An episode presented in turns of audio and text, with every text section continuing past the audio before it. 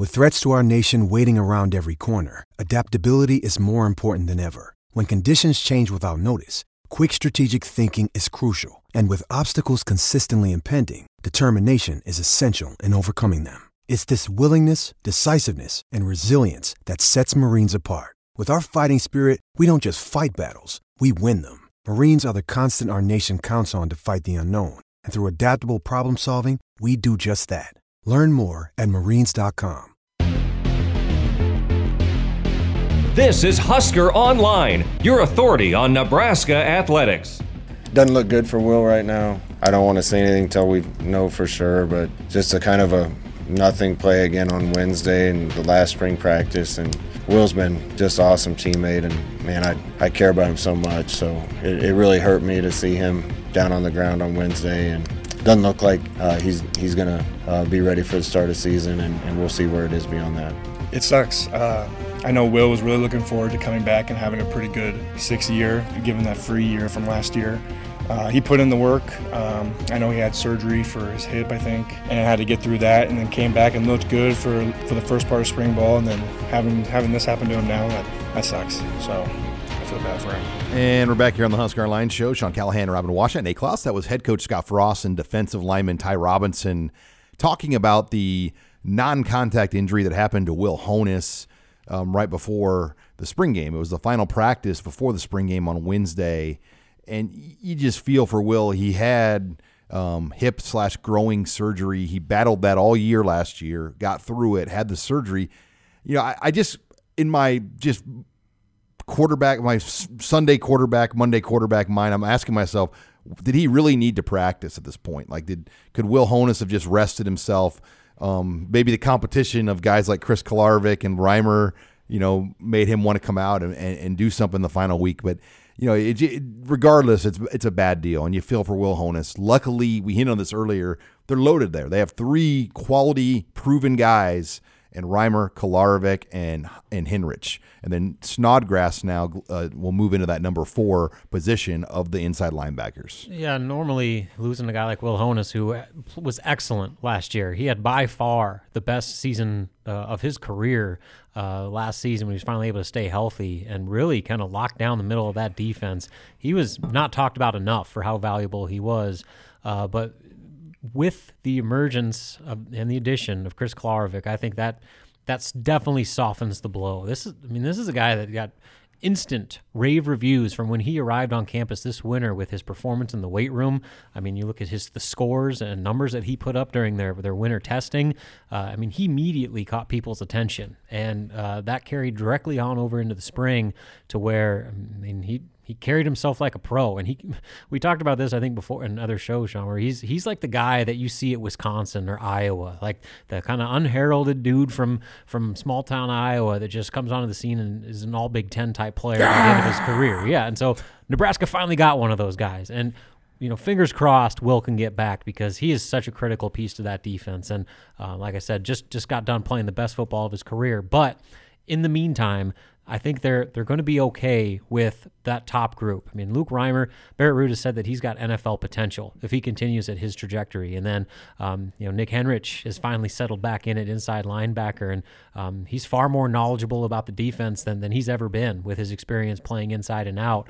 And so they got a really good group there. And if they can get some of those other guys, whether it be a Snodgrass or a uh, you know Clements or whoever it may be, uh, to to take that next step and add a little bit more depth, then you know, it, it's a rare situation where you lose a player of the level of importance of Will Honas and still feel really good about the, the group as a whole. Yeah, I mean, this is the biggest blow about this is that you just feel terrible for Will Honas. I mean, this is somebody who, like you said, Robin, was playing really good football at the end of last season, decides to come back and, you know, had had the hip or whatever it was cleaned up and, and uh, you know, for whatever reason, decided to to have some practices there uh, at the end of spring ball, and then you know for this to happen is just I mean that's just a gut punch. But um, you, you, mentioned that you know this is that Chris Kolarevic is somebody that you know in Iowa or Michigan or whoever. I mean he went to the same high school as Max Bullough or the Bullough brothers from uh, that Michigan played at State. Michigan State.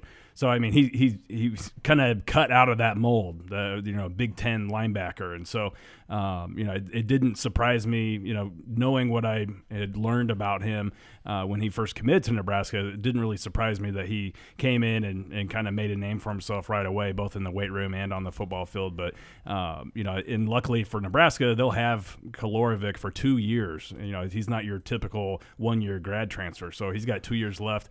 But yeah, just it just it stinks for for Will Honas that that you're kind of that he's dealing with this right now for sure. And there's always a chance that he he could come back um, at the end of the year but kind of a long shot at this point. I mean, this is his third major knee injury that he suffered, two at Nebraska now. Um, if you remember his fourth game at Michigan, if he if he would have tore his knee at Michigan in the final game or the fifth game, he he wouldn't have he would have been done. Yep. I mean, he, his last year would have been 2019, but that fourth game injury allowed him to get a free COVID year and a red shirt and have four years at Nebraska as a JUCO. And so you feel for him, but it, it's a deep position. I, I guys, defense overall, I, I just think in general they're going to keep Nebraska in some games this year. I really do. If the offense has any kind of struggles, um, which we know is inevitable in the Big Ten because you play good defenses, this is a unit that is very far along. There's a lot of things to like. Um, one question I still have is how do you utilize all those outside linebackers? I mean, there's three guys at one position: Caleb Tannor, um, uh, Garrett Nelson, and then Pheldarius Payne. Those three alone, I mean, those are good players, and only one of them can play for the most part. So, will they get creative again with the scheme to utilize some of the strengths they have at that outside linebacker position? Yeah, I'm sure there's some pass rush packages where you get a few of those guys on the field, and uh, you, you, try to utilize the, the talent that you have, and certainly what was a year ago at this time one of the biggest concerns on the team is now considered a position of strength. So hats off to Mike Dawson for developing that group.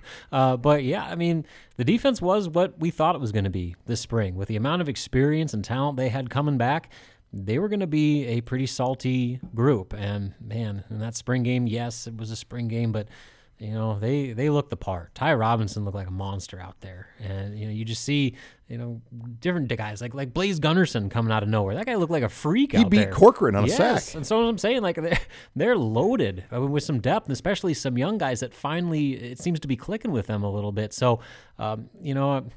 I still you still got to kind of wonder about the secondary depth. I mean, they're they're perfect perfectly fine in the front end with it with the starters, but they got a lot of young guys that still have some stuff to prove, but just overall numbers, particularly in the front seven, uh, that is as stout of a defense as we've seen Nebraska have in a long time. Yeah, I mean, I was impressed with guys like Nash Hutmacher, mm. uh, Marquis Black. I mean, uh, even Ru'Quan Buckley. I mean, there's some young, fresh faces that are sitting probably third or fourth string on that defensive line that are like, dang, these guys can play, and, and they were making plays and.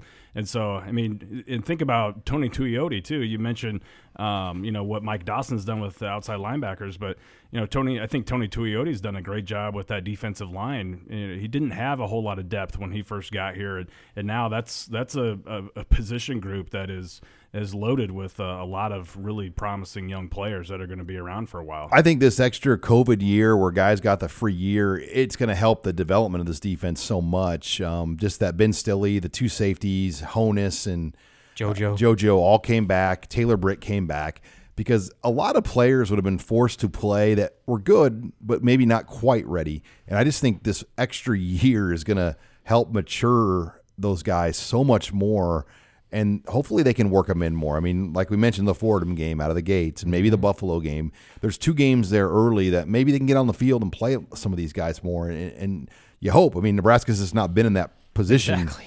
I mean, I mean that just shows even why the, even another level of the value of that Fordham game. People want to scoff at. it. It's like why are you even bothering with that? Well, there's a lot of reasons. For one, we talked about recruiting, but if Nebraska does what it's supposed to do and gets out to a huge lead, then you start playing all these backups to give them game experience to where you got the Fordham game. They, they can get something that you cannot simulate in practice, and it is at zero cost. And so uh, Nebraska just hasn't had those opportunities, and it's cost them. And with with just the development of players over the past few years. Yeah, I mean, even you look at a guy like uh, Noa Pola-Gates, right? I mean, he's beyond his redshirt year, beyond you know playing in just four games, but he's he's someone that needs who I think is is kind of to the the point now where, where he can play, but he's buried, you know, he's kind of behind some, uh, you know, really experienced guys. But if you go out there and, and take care of your business against Fordham, he's somebody who can get a ton of reps, live game reps uh, out there and, and and actually you know kind of show what he can do. So uh, yeah, and I think there's a lot of examples of guys kind of like Noa Pola-Gates that can go out and do that. All right, when we come back, we are going to take questions in the mailbag and one on basketball to start as the Huskers added another addition to the roster. We'll get Robin's thoughts on that next and more. You're listening here to the Husker Online Show.